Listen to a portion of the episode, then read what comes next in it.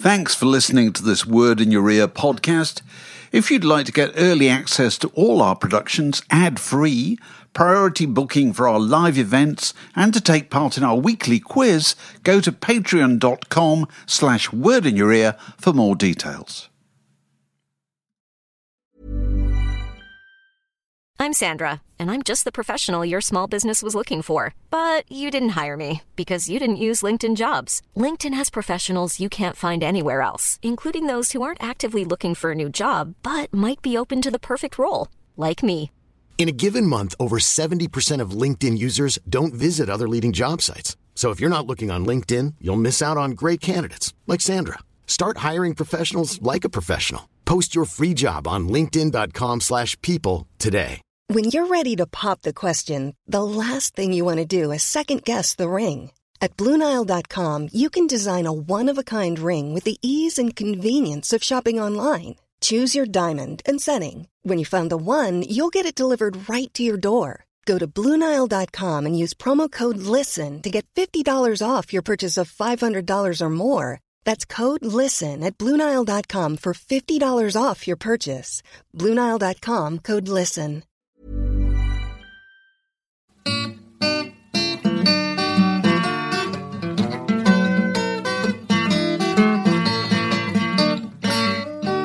You're listening to a podcast from The Word. So, what can I say about our second guest other than I don't think I can remember a time when he wasn't on the radio?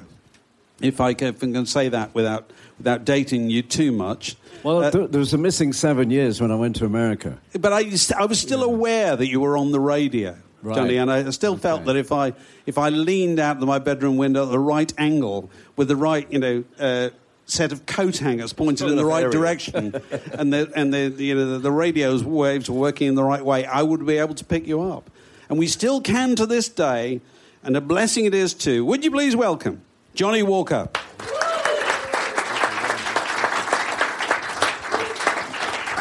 I was standing at the back during the first bit. There's a gentleman there.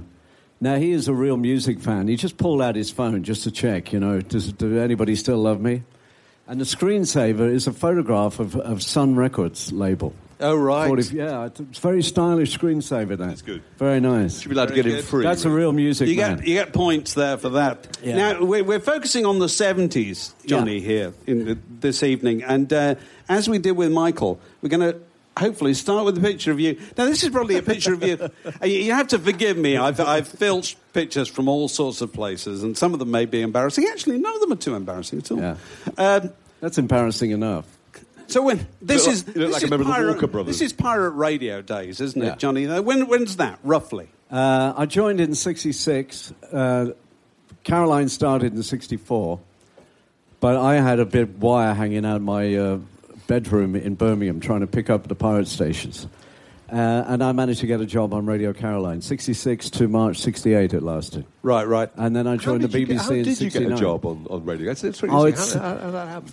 It's um, I used to do uh, DJing in, in clubs and, and ballrooms and things in Birmingham, and a guy came up to me one night, and there'd been an article in the in the uh, Daily Mirror that Saturday about a brand new pirate station that's going to blow all the others out the water. Uh, called Radio England, run by a load of Americans. And he came up to me during this gig and he said, Johnny, why don't you apply for a job? And I said, No, they're going to be all Americans. He said, They're bound to want a couple of Brits. So that Friday, the Friday, the preceding day, my uh, garage manager uh, gave me an ultimatum: Are you going to be a proper car salesman, available in the evening to see customers, or are you going to mess around with this disc jockey nonsense? I'll give you two weeks to think it over. And I said, Well, I don't do, need two weeks. I'll give you the answer now. I'll be a DJ. Thanks very much. So um, he suggested I, I get a job on Radio England. And on the Monday, I called up the Mirror and said, How do I get in touch with these people? They're staying at the Hilton Hotel.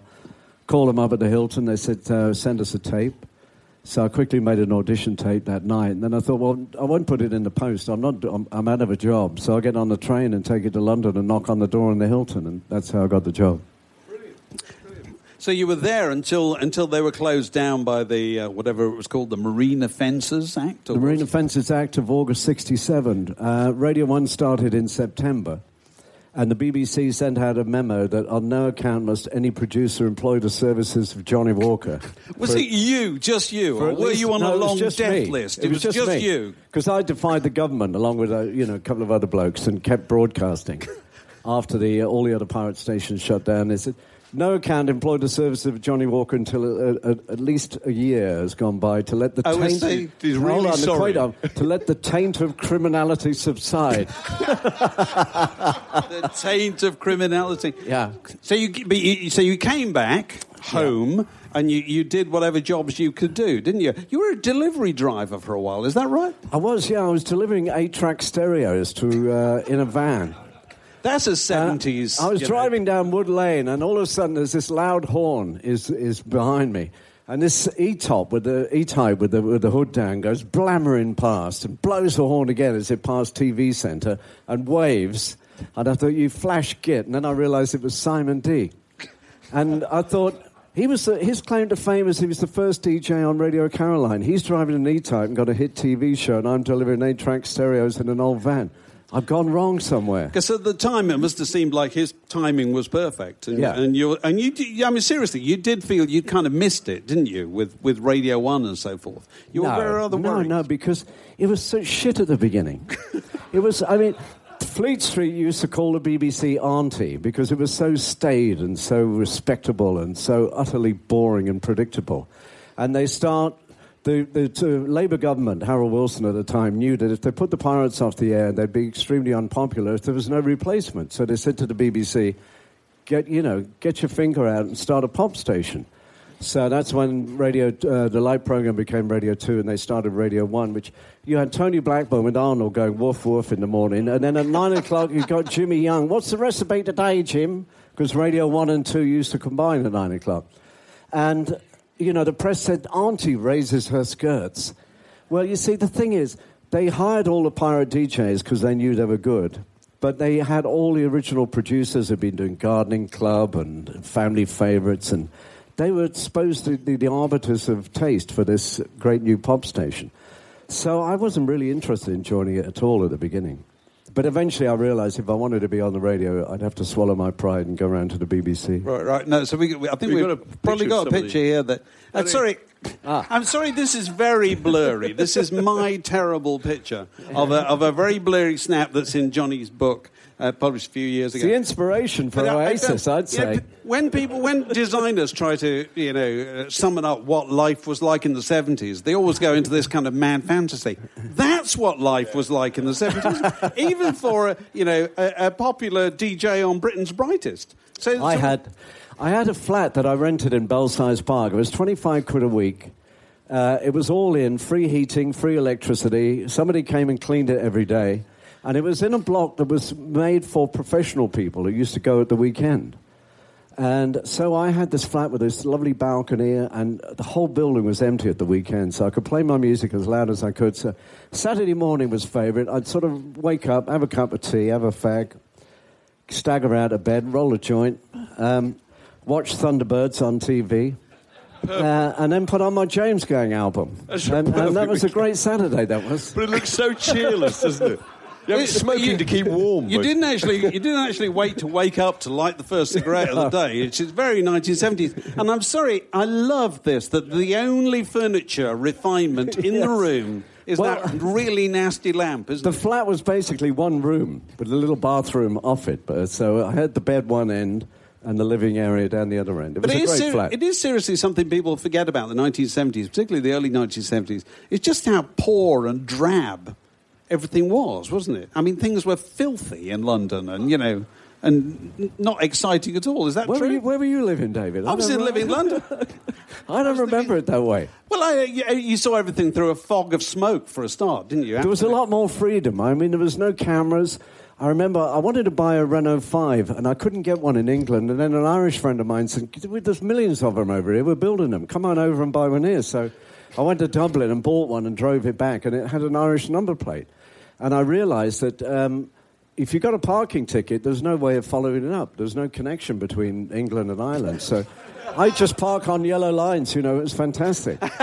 Except when the Irish trouble started, I was parked right outside the BBC, and I came back to my car, and there was like 15 coppers around it with mirrors looking underneath, see if there's a bomb under there. So, So that was that was your uh, that was your personal life. Th- This is your professional life. Yeah. know. Who are these left Let's- to right? let's you, go John through. Peel. okay, there's me, there's John Peel, Noel, I guess. Noel Edmonds, Emperor Rosko at the back, Of and, course. and Stuart Henry. Of course. Why were why were the five of you there for that particular picture? Was there a I've were no you idea. positioned as uh, Seems to be a, a, a GPO tag growing out of John Peel's head. so, and he's got a glass of wine look. So I, can't, I have no idea what that was about. So, how did you find it when you first were there at Radio One? How did you find it? The competition with other DJs, and you know, do, do people, people look at each other very warily. Yeah, I mean, you know, people say, what DJs are your friends, Johnny? And the truth of it is, none of us really are friendly to each other because there is such intense rivalry. That, um, you know, in public you pretend to be all pals and everything, but behind the scenes you're desperately worried about your ratings and if the, who's behind you trying to get your job and everything. But the hardest thing was having the freedom of being on a pirate station where everything was completely self-contained. It was beautiful. You were, the whole process was there. The generator down below producing the electricity, 50,000 watt transmitter next to it, studio, big mast radiating the signal. Uh, you're on your own in the studio. There's no producers. There's nobody. You go to the BBC and you know there's six floors of broadcasting house. They have a thing they called the ring main, which enabled anybody in any office to tune in to any BBC output. So you knew they were all listening. So, and your producer would be there with a clipboard and a stopwatch. You know, stopwatch timings. What's that all about? So, it was a very different way of broadcasting. It took quite some time to get used to it. Right, right. But but this group of people would all be very competitive with each other, very carefully looking at each other to see who got the most advancement, who got the best slots, and so forth. Not really. I mean, John Peel was always kind of the anti-star, but also, he, desperately- was late night, wasn't he? So he yeah, wouldn't be worried John about Peel, Noel um, Perfume Garden, he did on Radio London, and uh, he couldn't stand Tony Blackburn. Uh, he didn't like the daytime output of Radio One. He and I we we became quite good friends. Um, but it wasn't that competitive. I mean, the Emperor Rosko had a, had a very distinctive style, American style. He used to do a great Saturday uh, lunchtime show. Stuart Henry was great, broad Scottish accent. He really got into Friends of the Earth and the environment before anybody else on his Sunday yes, morning he show. did, didn't he? He did. We got. Um, Cocky This- bastard. I mean, look at. Like, That is a that's a classic picture. Fine pair of flares there, Johnny. I I, I, I, want, I wanted to, to introduce this picture because one of the early slots you got on Radio One, you were between Tony Blackburn and Jimmy Young. Is that Yeah. right? they want to. How did that work? Not very well. Um, they, I, I started off on a Saturday afternoon, which was the place where they tried out DJs because they figured everybody's watching the football, nobody's listening to the radio, so we'll put the new guys on there and see how they get on. Um, then they started giving me other shows like you do a week of what's new when you review new records, and then they said, "Well, we want to give you a daily show, one hour between Tony Blackburn and, and Jimmy Young." And I used to have to hand over with Tony Blackburn every morning. I'd sort of crack ad lib jokes, and it was and there'd be dead silence from Blackburn's studio. It's sort of, um, and I remember Layla and other assorted love songs came out, and I loved uh, Clapton and Derek and the Dominos, and I put this track, put the needle on, and heard Layla, and I thought that's one of the greatest things I've ever heard. Said to my producer, "I've got to play this." He said, "Well, it's not a single." I said, "Well, so what? It doesn't really matter, you know." But there was this great fear of anything that went around at 33 and a third amongst Radio One. You know, got to be his top 40 single. And he absolutely said, if you play that, you're going to get fired. Uh, and I wish to this day I just, you know, denied him and played it because it was about two years before it came out and became a hit single. Yeah, yeah, yeah. So but the whole of the BBC was full of those rules because you couldn't even got the old grey whistle test unless you had an album out. They had a real auntie person called Doreen Davies, who was an executive producer, head of morals, we called her. And she said that when Marvin Gaye's Sexual Healing came out, she said, We're not going to ban the record. You can play it, boys, but you must refer to it as the healing. and, and the three female secretaries in her office, uh, because there was three exec producers in one office, and the girls wanted to go right next door to fill their kettle in the gents' loo. It was a long walk to go to the ladies. And they asked Doreen for permission, and she said, Well, I'll think about it over the weekend. so she came back on the Monday, and the secretary said, "Well, Doreen, can we fill our kettle in the gents' You know, we'll bang on the door, make sure there's nobody in there." And she said, "Janet and Susan can, but Mary can't." And "Why can't Mary not go into the jet? Because she's not married." That's the sort of. She'd probably never seen one, you see. So in case she did see one going into the gents, it would frighten her to death. It was so a bit like the, that was the atmosphere you were. it you was were, a bit like Grace Brothers in Are You Being Served, wasn't it? Because the kind of some of the senior people. uh, There was Doreen and there was Ron, wasn't there? They, I'm talking about the, the senior kind of exec producers. Ron Belchier was my producer, and they gave me two. Eventually, after doing uh, my apprenticeship between uh, Tony Blackburn and Jimmy Young, they gave me a lunchtime show, and they said, "Johnny, you can have two, two hours, twelve till two, two hours of needle time."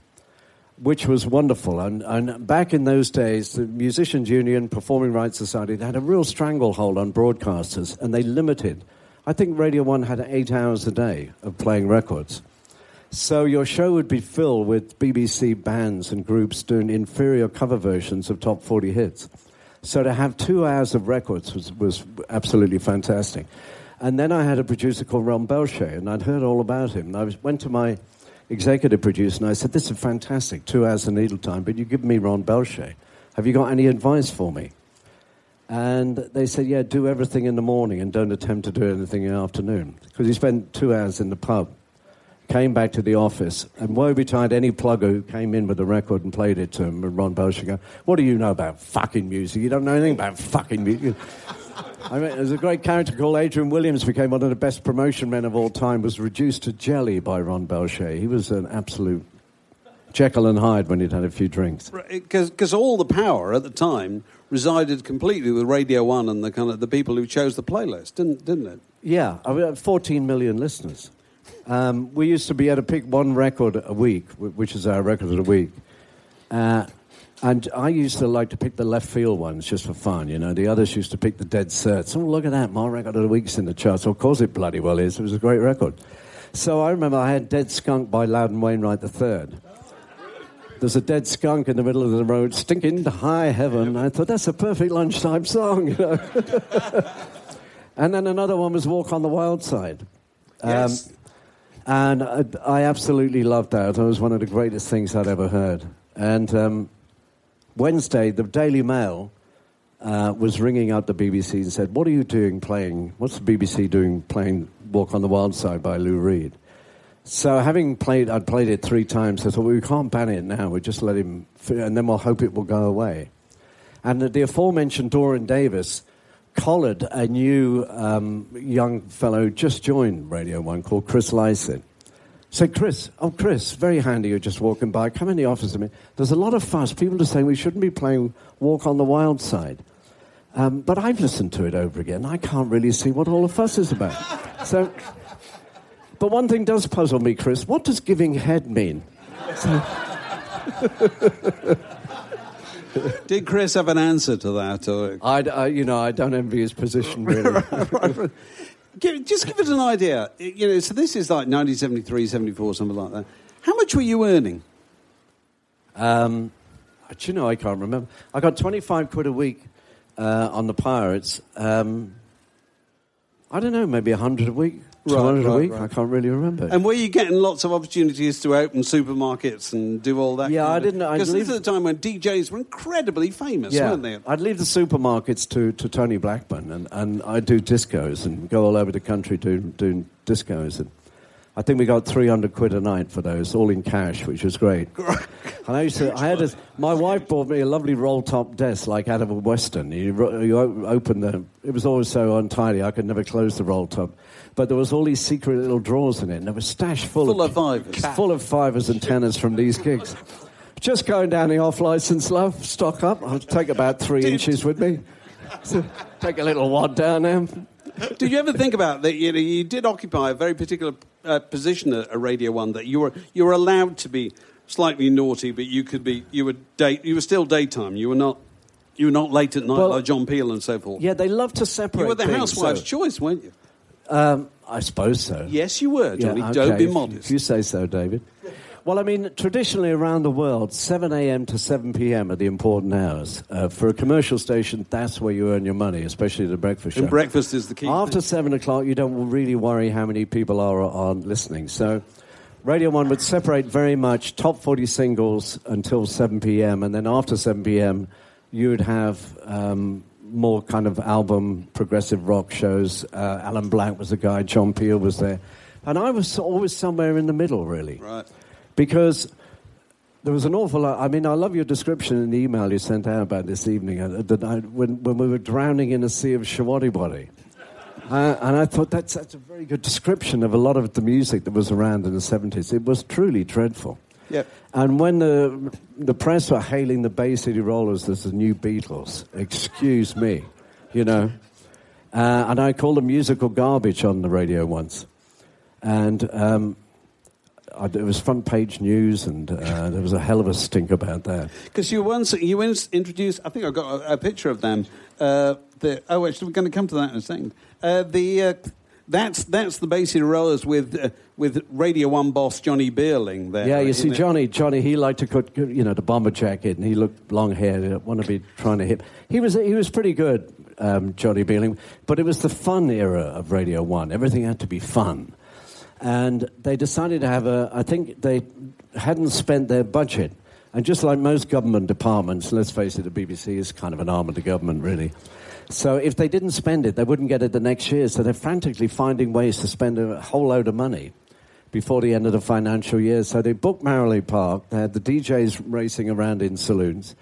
Uh, and they flew all the DJs down in helicopters. I think we, we each had a helicopter to take us down there. That got rid of a few quid and, and they booked the Bay City Rollers. And there was this lake in the middle of Mallory Park. So they thought, this would, because there was Bay City Roller fan hysteria going on. So they thought, what a great idea for security. Put the Bay City Rollers in a boat. They can chug around the lake, and all their fans around the edge of the lake can sort of wave at their heroes and see them and everything. But of course, there, there they were, the Bay City Rollers. Here were these hysterical girls it was only a pond, it wasn't very deep. Let's get in, girls. So they all sort of waded into the pond.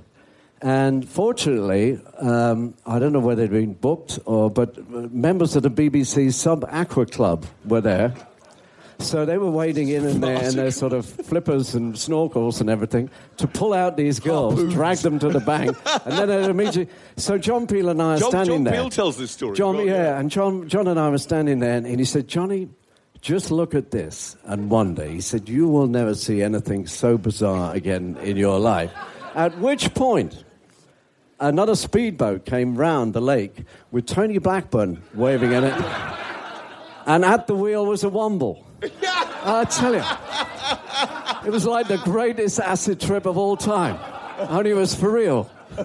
that's that's fun Radio One. That is mid, fun in the Radio mid, One, Mid seventies, yeah. but you, you, you got into trouble for uh, for just sounding less than enthusiastic when you announced the Bay City Rollers. Well, that's when the one. yeah. They they were beaten up Bye Bye Baby and been number one for five weeks. And I used to introduce the, the new chart statistics on a Tuesday, which is when it came out. And the basic, and I said to my producer Ron Belchier, who was sober at the time, I said, Ron, tell me we got a new number one. He said, No, it's the same. So I thought, oh shit. So I did all the chart, and then I finally get to one o'clock when I played the number one. And I said, at number one, it's the Bay City Rollers. It was a bit like that. And um, about 10 minutes later, he said, the BBC switchboard is flooded with Bay City Rollers fans, angry that you didn't sound enthusiastic and excited that they're at number one again. You better apologize, which is not the right thing to say, really. So that's when uh, the record ended, and I opened up the mic, and I said, listen, I don't mind I said, I'm bored with the Bay City Rollers. I said, the record's been number one for six weeks. You can love them all you like. I don't have to love them. In fact, I think they're musical garbage. So that's, that's really when, when that thing So came that, re- out. that So, mended the fence, obviously. you know, my... little bit, you know, the file got a bit thicker at the BBC. But I mean, it wasn't all like that. But it was, like I say, I was in the middle between evening time rock and Yeah, daytime yeah, yeah. pop. And I wanted to play music that was coming out because a lot of groups then wouldn't put out singles. Uh, Led Zeppelin famously would not release a single because they didn't want to go on top of the pop. They didn't want to be part of that pop thing. Well, they didn't need to. No. So you had so much music. You had Steely Dan, you had Fleetwood Mac coming out of LA, the, the American version of Fleetwood Mac. Uh, you had Lou Reed, um, Steve Harley, Cockney Rebel, Rod Stewart, even in the beginning. You know, I struggled to get a Rod Stewart record on. And what I didn't like, they said, it's not suitable for Radio 1. I said, well, if it makes the charts in three weeks' time, you'll be playing it, won't you? Oh, yes, we will. And I said, well, what, you know, I, I wouldn't mind if they stuck to their principles. Right. they, so so I would get letters from listeners saying, "Why didn't you play that new Rod Stewart record? You know, you were very slow on the uptake, Walker. There, you I'm surprised at you." And you know, they didn't know that behind the scenes there's a great hassle over playing what I would call quality music. Wouldn't you rather have had an evening show then? Would you? Would, would you not? Well, better suited to, to doing a slot. In July '76, when my two-year contract ran out, and Derek Chinnery, the head of Radio One, said Johnny, I want you to do another two years on the lunchtime show, but no more album tracks. And I said, What do you mean, more Bay City Rollers? He said, Yeah, if they're in the chart. And I said, How about a show at the weekend where I can have more freedom or an evening show? And he, he said, You're crazy. He said, Nobody gives up a daytime show on radio Want to go to a show. The weekend was always sort of, you know, B division radio. Um, so he said, It's out the question. It's two years on the, on the lunchtime show or nothing. So I said, Well, it better be nothing then. So that's when I left. Now, we'll, we'll come to I that. know his words now. I'll never forget his words. He said, So when I said it be, better be nothing then, I, and I hadn't got a job to go to, and I'd got two kids and mortgage and all the rest. But he said, You know the trouble with you, Johnny? I said, No, what's that, Derek? He said, You're too into the music, man. Sackable offence. I just want. Yeah. I just want to go back to this, Johnny, because you would, wouldn't you? You you talk in, in your in your book, which was published a few years ago, but I was looking at it recently. Uh, about you know the fact that in the 70s the record companies were there were always parties you know so you could do your show and then you go wander around EMI and see if you can get some free records and a drink or whatever and then Warner Brothers and so forth there were just parties going on all the time weren't they and you were you were drawn into one rather unfortunate one, weren't you? There's a record company called President Records run by a fellow called Ed Kassner, and their plugger used to come around every week saying, You must come to one of our parties. You know, there's plenty of drink, there's pretty girls, it's really good fun. And, and, he, and he, every week he was nagging us. And I said to my producer, Stuart Grundy, I said, The only way to shut him up, let's just go to one, and then, then he'll leave us alone. So we agreed to go to one. We picked up in a taxi about 7 o'clock, driven round to Notting Hill Gate, go in, ring on this um, door, and this blonde opens the door and ushers us in, and there's nobody else in there. I thought, what sort of party is this, you know? So anyway, she sat us down and then served us a drink, and then I thought this is odd. There's something not quite right here. And then she said, and it confirmed when she said, "Would you boys like to go upstairs and have a look through the two-way mirror?" So um, it turned out it was Janie Jones's infamous Notting Hill um, House of Ill Repute.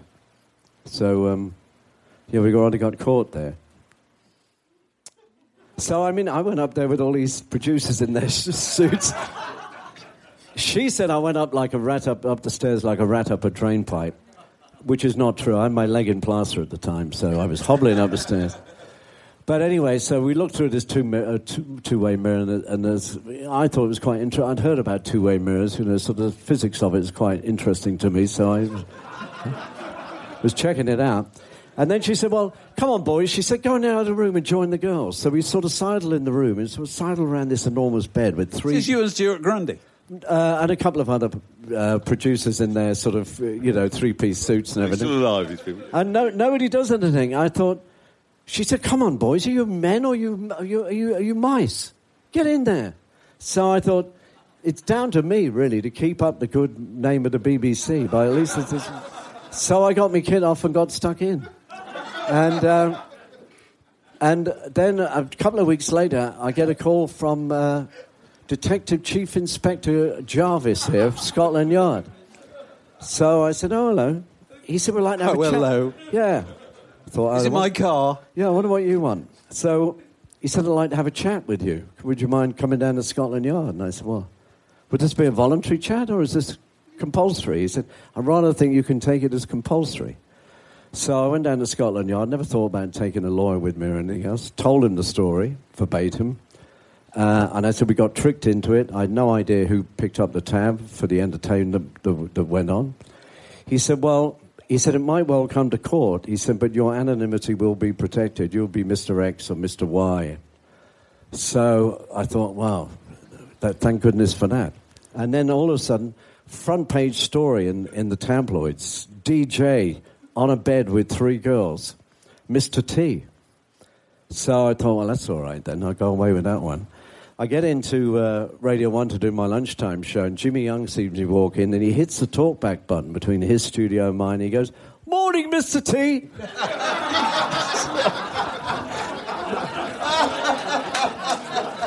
so I thought, how the hell does he know that? And then I read further into the article, and this one of the girls said, Yeah, I was on the bed with two other girls with this Radio 1 teacher. I remember him, he had his leg in plaster. Funny enough, there's a speakeasy story, which was a fantastic mecca, um, because the the the, uh, the roadies, uh, the lower, lower sort of musicians, and and the uh, music journalists would hang around the bar. Then, if there's live music, and I saw Bob Marley there, I saw Jimi Hendrix there, I saw Eric Clapton there. Uh, but then, if you wanted a bit of peace and quiet and something, you went into what they called a greenhouse, which was a wonderful area. It was literally like a square glass box. And you go in there and there'd be Ahmet Ertegun with Clapton and John Lennon and, you know, everybody. It was such a scene of cooperation, friendliness, um, everybody kind of mates. You know, it was an amazing scene, the music scene in the, in the 60s and 70s. And I walked in with this leg in plaster and crutches. And some years earlier on Caroline, when we had to pay records, uh, played records, Don Arden, famous uh, uh, record uh, manager and stuff. Sharon Osbourne's father. Sharon Osbourne's father, and he was notorious. He was one of the biggest crooks in the music business, and it, he could be vicious. And he made he played this record called Sunrise Sunset from Fiddler on the Roof and it was the most awful record I'd ever heard in my life. And he, I didn't know he'd invited all his friends round to a champagne party at his house. He had a radio in every room, and he said, "My song's going to be on Radio Caroline between now and eleven o'clock." and I'm, you know, it was getting like twenty to eleven, quarter to eleven. His friends were saying, "Where's your record then, Don? You know, I've not heard it yet." He said, "It'll be played," because he'd paid hundred quid to get it paid. So I'd saved it to the end of the hours. I said, I've got to play this now. And I put it on. And it was sunrise, sunset. I said, Isn't that the biggest dirge you've ever heard in all your life? You wouldn't want it played at. I wonder if it sound better at 45. So I stuck it to 45, so it then sounded like a chipmunk. So I said, No, maybe 33 is better. So I really trashed the record big time. Don Arden went ballistic, rung up the guy who was running uh, Phil Solomon, Caroline at the time he tried to hire a boat to get me off the ship that night. Fortunately, anybody who had a boat was in the pub, not really interested in going out to sea that night. Um, so it all kind of dissipated. But then when I hobbled into the speakeasy, there was Don Arden with all his mates around the table, and he said, There you go. I kneecapped him. I got him. It took me a couple of years, but I got him, that bastard.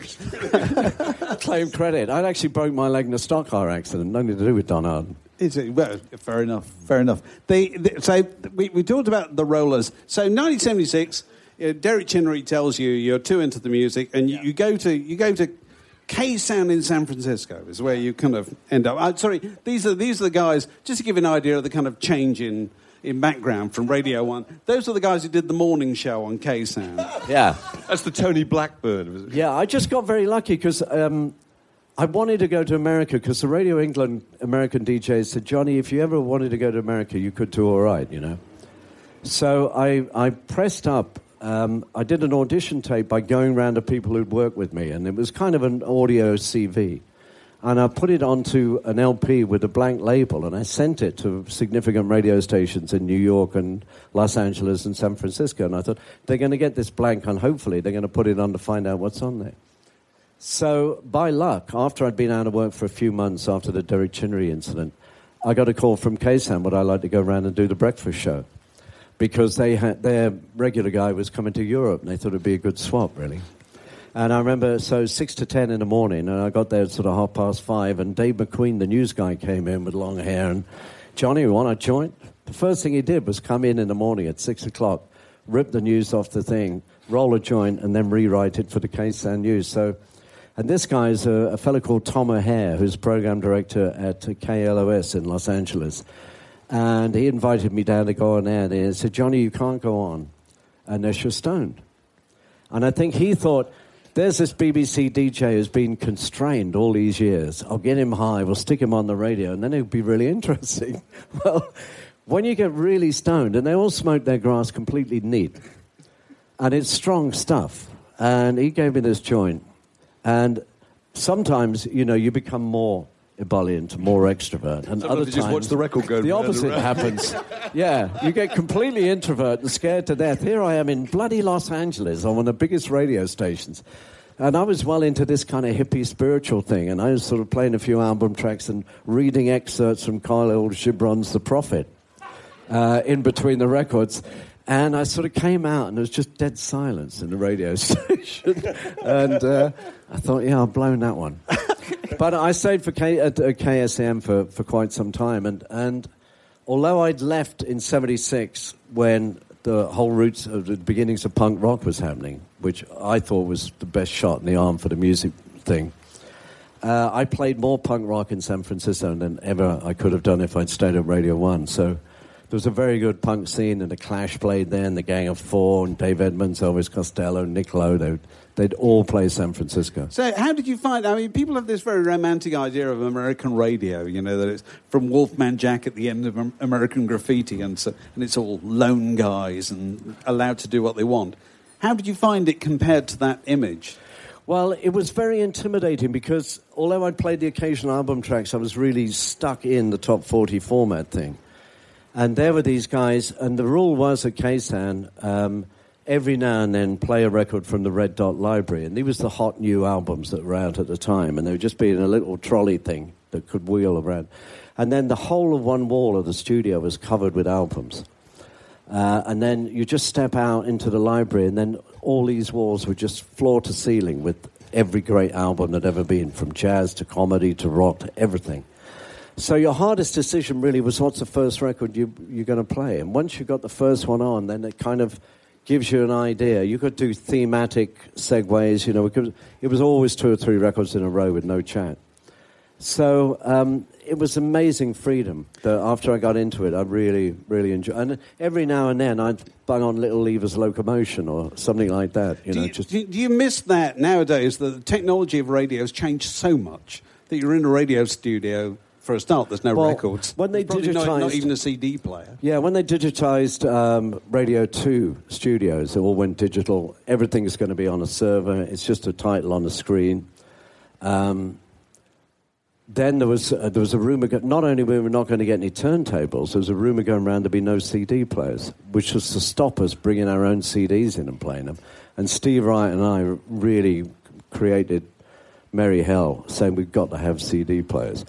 So the the lovely thing about playing albums was you had the artwork, you had the information. Yes. Uh, you could roll a joint on an album. Well, on a also got the- CD. you got the idea to play it by the fact that you saw it. yeah, well, it, it was a physical thing. Yeah. So it was very, this is why people are going back to vinyl because it's a much more of a whole experience, really. Apart from the fact the sound is warmer and better and more real. You know, I'm getting into high res audio now, so I've got getting a little portable high res Walkman thing with, with big files in there and hearing the sound how the engineer heard it when they Right. when they made the record. Um, and then do that, CDs came out, and you can't roll a joint on a CD, but you can chop a line of coke. Oh, yes. And that's one of the things. That's why I think that whole drug scene changed. Really, Oh, I blame CDs for that. okay, fair enough, fair enough. Do you see, that, this is just generic picture of DJ. You know, Yeah. this, is, this is your traditional mad picture of a DJ. And I put this here because I just wanted to ask the question. It's a serious question. Who is the DJ? Mark and I have talked about this many times. It doesn't Yeah. matter. Tom Lodge, Canadian DJ, Oh, with, a- with a head dead- DJ on Radio Caroline. Fox uh, uh, across his shoulders. Yeah. And, the- and the, the question is this: it's a serious question. Yeah. Are DJs mad? Um, a lot of them are.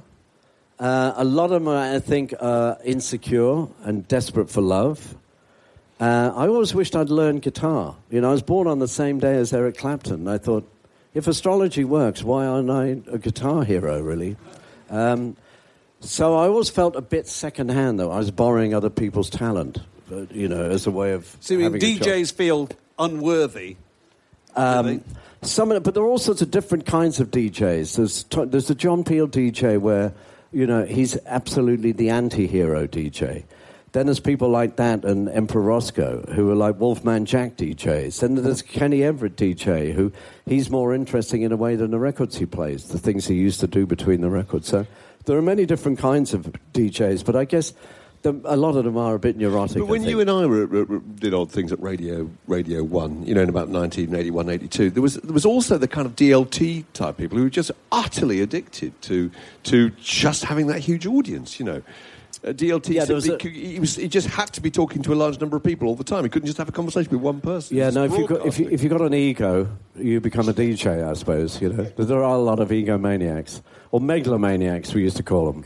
But they're also, as we said earlier, they're very insecure because they know that, you know, if, at, at, a stroke of a pen, they can be completely yeah. replaced tomorrow. So you've got somebody like Chris Moyles, who quite recently was broadcasting to millions and now isn't. Yeah. And it must be a very hard thing to deal with. No, it's a, you do realise in your career, but that, that, that there's nothing that ends so quickly as the career of a DJ. One minute you're the bee's knees, you're on every day, you've got trailers going out, plugging your show something goes wrong, a new boss comes in, wants to change it, you're gone. Yeah, yeah. Uh, and your name is never mentioned again. it happened to me at GLR when Matthew Bannisters were in charge. When um, I said on air one night, I said, I really fancy a pint of Guinness. And within 20 minutes, a, a leather clad courier with a crash helmet came into the studio with a pint of Guinness. So, how do you do that on a motorcycle? Um, but of course, he parked up and bought one in the pub across the road. He bought it in. And then Maggie Thatcher was going to lose the vote as Tory leader. And I said, there's going to be street parties. You know, Maggie Thatcher, it's the end of Maggie. After a lot of people hadn't known anything other than Maggie Thatcher as Prime Minister. Um, and for that, I, Matthew Bannister, I think, was instructed by John Birt to fire me. So he did it while I went out away on holiday. Um, they don't do it to your face. You either get a phone well, call. You just came back with somebody else. I came back. He said, Johnny, I want to have tea with you this afternoon at four o'clock. Can I meet you in Broadcasting House? So I go there. So he said, You're not going to be on GLR anymore. And um, so I said, Well, can't, because of Maggie Thatcher and ordering a pint of Guinness on the air. And I said, Well, I'd, I'd like to do my last show. Can I do another week? He said, No, you've done your last show. And so that night, when everybody's expecting me to come back from holiday, I just was not there people rung up the radio station. The people who answered the phones were instructed that not to mention my name. I'd say no comment if anybody asked where I was. So you just uh, one minute you're there, and the next minute you're history, mate. so, well, as a government minister who turned up this morning and found his, his security pass didn't work, and that was when he knew he'd. Well, every reshuffled. time I go into BBC, I've got my pass in my wallet, along, and I sort of swipe it on the thing, and sometimes it doesn't work, and I think, uh oh, this is it. yeah. That's that's the first thing that's that the tap, about David that's Cameron. the tap on the shoulder. yeah. So you know, uh, I'm just going to we're going to ask you about this. Oh, this is extraordinary because the, the, the boat, the rock, the you know the, the the Richard Curtis film about pirate radio. How true is any of it? Uh, virtually nothing basically. Well, um, I'm glad the film was made. I'm glad the story was told. Parts of it were very good. Parts of it were too much focused on a love story. Um, we never allowed women on the ship. We, we had Dutch chefs who cooked the most awful food. So that they, were, they had a ship that was a, just a non-stop party going on. But I went down to Portland Harbor when they were filming it, and this guy heard I was on set, Philip Seymour Hoffman. He came up to me and he said, he said, Are you Johnny Walker? I said, Yeah. He said, I would like to shake your hand. Philip Seymour Hoffman. I said, Well, geez, I was speechless. I didn't know what to say. Because I think they'd realized after t- trying to live like pirates on ships, just anchored in the harbor, but in a force 10 gale out in the North Sea in a little boat that's going up and down like this, it was pretty pretty hairy occupation. Yeah, yeah, yeah, and I love the scene in The Boat That Rocked when he's sitting on the deck, gazing wistfully out to sea somebody comes up to him and said, Well, what's the matter? We're having a good time. He said, Yeah, no, that's exactly it. He said, I realized that we're having the best years of our lives right now, and it ain't going to last. And that's the way I felt when I went to Radio 1. I thought I've had the best years on the radio I'll ever have at the beginning of my career. So. So that neatly brings us up to, you know, this career is still going on. Um, it is, yeah. I don't know what else I would do. I still love doing it. do you it. think it's amazing, though, that, I mean, not you particularly, you know, that, that a job like that can last that long? Um, I suppose it is, but then, you know, look at all the groups.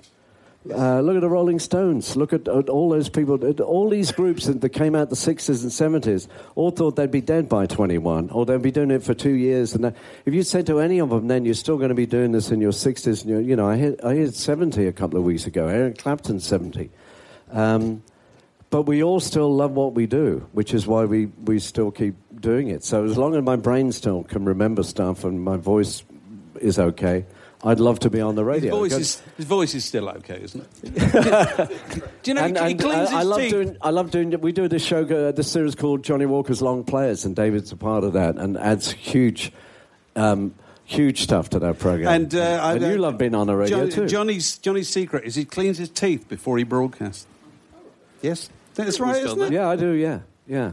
Why? He Is that works just very a- hard on his mouth. Well, you don't want your mouth full of um, some bloody cheese uh, sandwich, do you? When you go, you know, He also if you put- want to enunciate properly. He put me on is- some very good licorice pellets, which are very good for the throat. It's, Yeah. his So much throat has been his, his profession for, for 50 years now. Long may it continue. Ladies and gentlemen, Johnny Walker. Thank you very much. Thank you.